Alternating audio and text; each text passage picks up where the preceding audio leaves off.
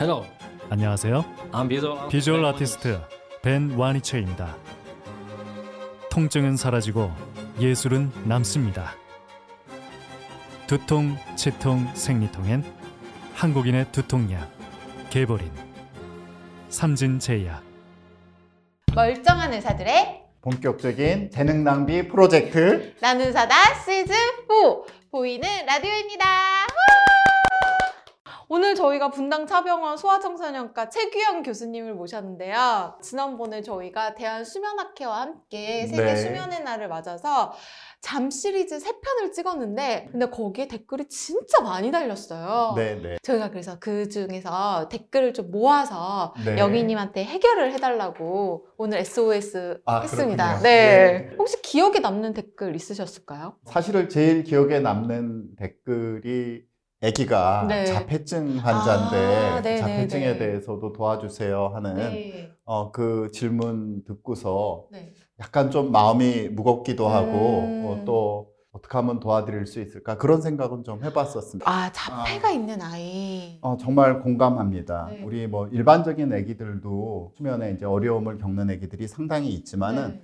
사실 우리 자폐 환자들 아이가 뭐 발달이 떨어지거나 뭐 그런 음. 것도 좀 어렵긴 하지만은요. 얘네들이 네. 수면 시간과 깨는 시간이 일정하지 않은 게 가장 힘든 문제거든요. 아. 그러니까 잘 때 자고 일어나서 놀 때 놀고 그래야 네. 되는데 우리 아기들이 그게 잘 안 되는 거예요. 음. 그래가지고 밤에 내내 깨 있고 돌아다니고 시끄럽게 하고 네. 뭐 그러다가 또 낮에는 자고 하니까 네.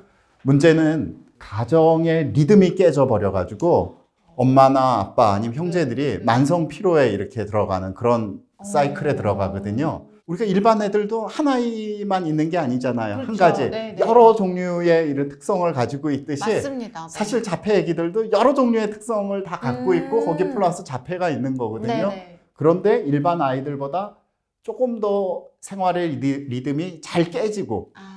어, 또 잘 안 돌아오고 네. 말하자면 우리 감각 기능이라든지 그런 여러 가지 통합 기능이 잘 안 되기 때문에 음.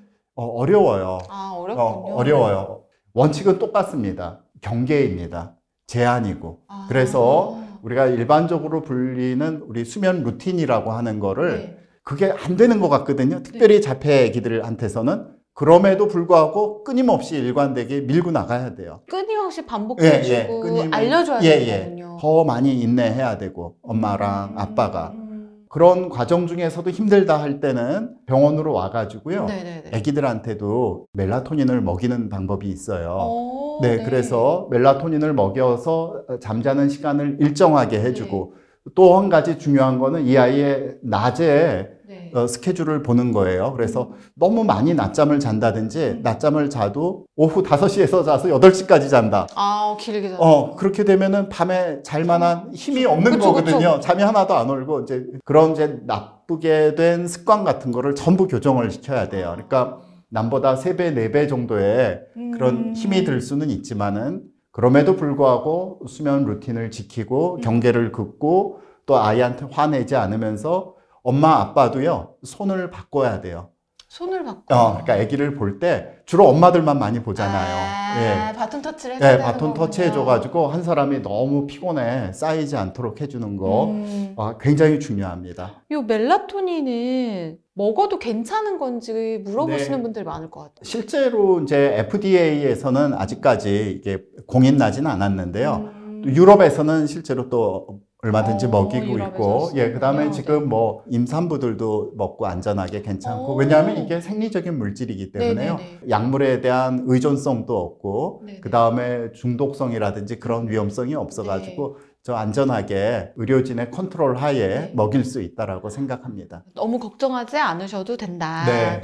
또 한 가지, 아. 네. 우리 일반 애기들도 그렇고, 우리 자폐 있는 애기들도 그렇고, 요즘에 애들 달래기 위해서 스마트폰, 아. 네, 타블렛 많이 줘가지고 이거 이렇게 쳐, 맨날 애들도 이렇게 쳐다보고 네네네. 있거든요. 이런 부분은 굉장히 나쁘거든요. 네. 어, 특별히 이제 우리 자폐 애기들 있는 경우는 더 이런 감각이라든지 이런 부분에 예민하기도 하고 통합 기능도 어려워가지고 우리 popcorn brain이라고 얘기 들어보셨어요? popcorn 이- brain. 야, 예. 너무 스마트 기기를 많이 쓰고 그랬을 때 점점 강렬한 자극에만 계속 반응하는 거예요. 아, 팝콘이 이렇게 네, 튀겨지려면 펑펑 튀겨. 예, 예, 예. 그래가지고 일반적으로 우리 아이들한테도 네. 3세 미만에서는 안 하는 게 좋고요. 네. 그러니까 말할 것도 없죠. 우리 자폐 있는 애기들도. 네. 그리고 우리 스마트폰도 사실은 청소년기 들어가기 네. 전까지는 주지 않는 것이 가장 좋습니다. 스마트폰이나 이런 거에는 이 청색 광선이 많이 나오거든요. blue 네, 어, 네. light가 많이 네, 나오게 네. 되면 그 멜라토닌이 제대로 나올 수가 없어요. 그러니까 순전히 달랠 목적으로만 이걸 사용하면은 아기의 그 수면이라든지 뭐 각성 사이클이 점점 망가질 어, 수밖에 그러네요. 없다. 스마트폰, 태블릿 PC 이런 스마트 기기 보여주지 않는 거. 이게 뭐 TV나 뭐 이런 것도 다 마찬가지인 거죠? 어, 근데 가장 영향력이 큰 거는 스마트폰과 이 눈앞에서 보는 타블렛 같은 네. 것들이에요. 그 두 개가 가장 영향력이 네, 네. 크다. 네. 혹시 멜라토닌은 네, 진짜 네. 그냥 자폐를 가지지 않은 아인데 잠을 예. 너무 못 네. 자거나 하는 네, 네. 아이한테도 먹여도 되나요? 아, 물론 제일 먼저 해야 될 거는 계속 말씀드리는 행동 교정 요법이 가장 중요한 치료고요. 네. 주로 멜라토닌을 이제 저도 간혹 먹이는데 어떤 경우 먹이느냐? 엄마가 못 자가지고 우울증에 빠지게 됐다. 네. 아기가 한 시간 이상씩 재워도 안 자고 울고불고 아. 어, 너무 힘들다. 그래서 전 가족이 녹초가 되고 아기 힘든다. 예, 아기도 너무 힘들다. 네. 그런 경우에는 한 6주 정도의 스케줄을 가지고 먹입니다.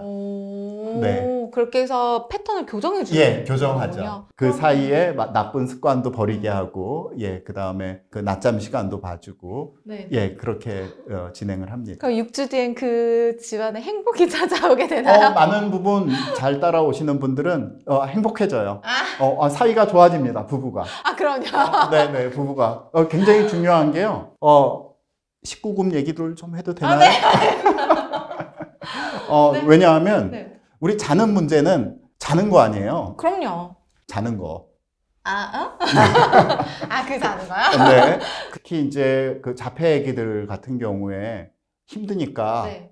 엄마도 못 자고 아빠도 못 자니까 음, 다 날카로워져 가지고 서로 많이 싸워요. 어, 사이가 안 좋아지거든요. 꼭 자폐 애기 아니더라도 애기가 많이 울고불고 음. 하는 경우 사이가 많이 나빠지는 경우들이 있거든요. 근데 본인들은 왜 나쁜지를 모르고 지금 내가 굉장히 정신적으로 육체적으로 지쳤다라는 걸 모르고 음. 저 인간이 저럴 수가라고 서로들 생각하거든요. 아. 근데 못 자서 힘든 거예요. 그리고 또 한 가지는 아기 키울 땐 다 젊잖아요. 그러니까 우리가 자연적으로 어, 동생도 봐야 되고 아, 어. 그러니까 특히 남자분들은 음. 엄마들을 안아주고 싶고 뭐 음, 그런 음, 그럴 수 있죠. 얼마든지 그럴 수 있는데 지치면은 일단 엄마들이 그런 생각이 없어지거든요. 그리고 밉잖아. 그렇죠.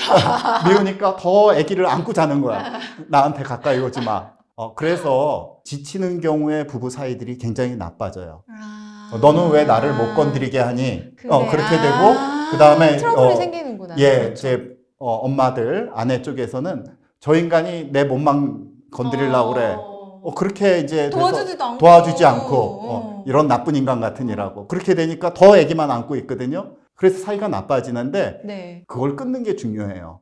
그래서 아기를 하루 봐준다든지, 음. 어, 뭐, 둘 사이가 이렇게 돌아가면서 애들을 본다든지, 그래서 하루는 같이 잘 지내는 시간이 필요해요. 그렇군요. 예, 그래야지 가정이 건강하게 유지될 수 있어요. 그래서 아이를 분리수면을 하라는 게 아, 굉장히 중요한 네, 것 같아요. 굉장히 중요합니다. 어.